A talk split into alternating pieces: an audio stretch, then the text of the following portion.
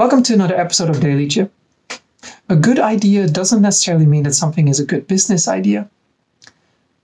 As I mentioned in yesterday's video about feasibility study, with modern day technology, we're able to test at a very early stage whether there's a certain market out there for the idea or the problem we're trying to solve, whether there's a product market fit that we can that we can determine before we start putting more resources, time, money, energy into this particular idea or project. So today's video, I wanted to make a bit of a follow up and talk a bit about how to get that initial traction, how to get the initial feedback loop going. Of course, there are so many channels and so many ways in which you can do it. So I'm just going to focus on a few of them. Firstly, if you have absolutely no idea who, who this product or idea would could be for, of course, many times we have a general idea, but really narrowing it down to a certain niche might still be tough at the beginning. But in the beginning, no matter what, you always have people that you've known that you can talk with and pitch this idea to family, friends, former or existing or current colleagues that you simply pitch the idea to, get their feedback, not so much about what they think of the idea, but who they think it would be a good fit for. And either they you can find one of your connections that actually thinks it's good for them, or they might know somebody who they will then introduce you to and you can talk with them and get even more feedback. Secondly, with technology, particularly LinkedIn and Twitter, I feel we can get a lot of feedback as well. With LinkedIn, we can, if we already have a bit of an idea what kind of industry or niche that could be useful for, we can search on certain job titles or industries or companies and find people that operate in that space. And we can easily reach out to them and start to have a conversation with them, whether it's via writing or setting up a call, and get feedback going that way.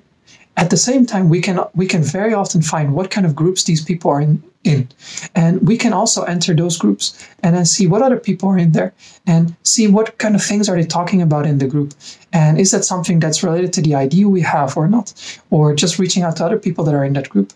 Secondly, Twitter, very powerful platform these days because with the search bars, not just only searching hashtags, but also certain phrases. And it's a dialogue that's going on in the world between so many different people that you can freely join at any time. So you simply search for a phrase that's related to the idea you have, and you start joining these conversations. In the beginning, not to pitch your idea, but simply to, to observe what are people talking about, in which way are they talking about it, which people keep popping up over and over and seem to be some, some kind of influencer or micro influencer into the space? Who should I build a relationship with? Which people know a lot and should I try to communicate one on one with to get even more feedback at a more efficient rate? So many things you can do with Twitter. Then finally, once you actually have some customers or initial customers, they will very quickly split into two groups. The people that like your uh, product and service at its current state that want to keep working with you, and people that don't. The people that don't, of course, you want to get feedback from them, how you can improve the product or service. Maybe it was something in your messaging to them that they had a different expectation from what you're actually delivering, or they give you an idea for another product or service that has bigger potential, or you just realize that they're not the right audience you should be looking at.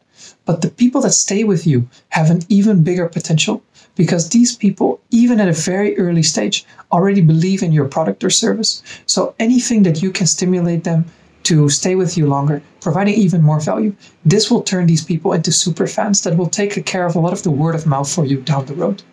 But secondly, you can start to see overlap between what these people have in common. Not just how did they find out about us, but also what are their hobbies, what are their interests, what do they do in their spare time, what kind of media do they use, do they read newspapers? Do they watch certain websites? Do they use certain social media? Do they watch do they read newspapers? You want to gather all this data because then you know how to advertise digitally for a very low cost into this this kind of segment and on these kinds of platforms. Of course, by installing Facebook Pixel or Google Analytics, you can really automate these kind of lookalike audiences over time. But in the beginning, you don't have much of a choice since the, the audiences is just not there yet. And you have to do with whatever means you have. That's all for today's episode.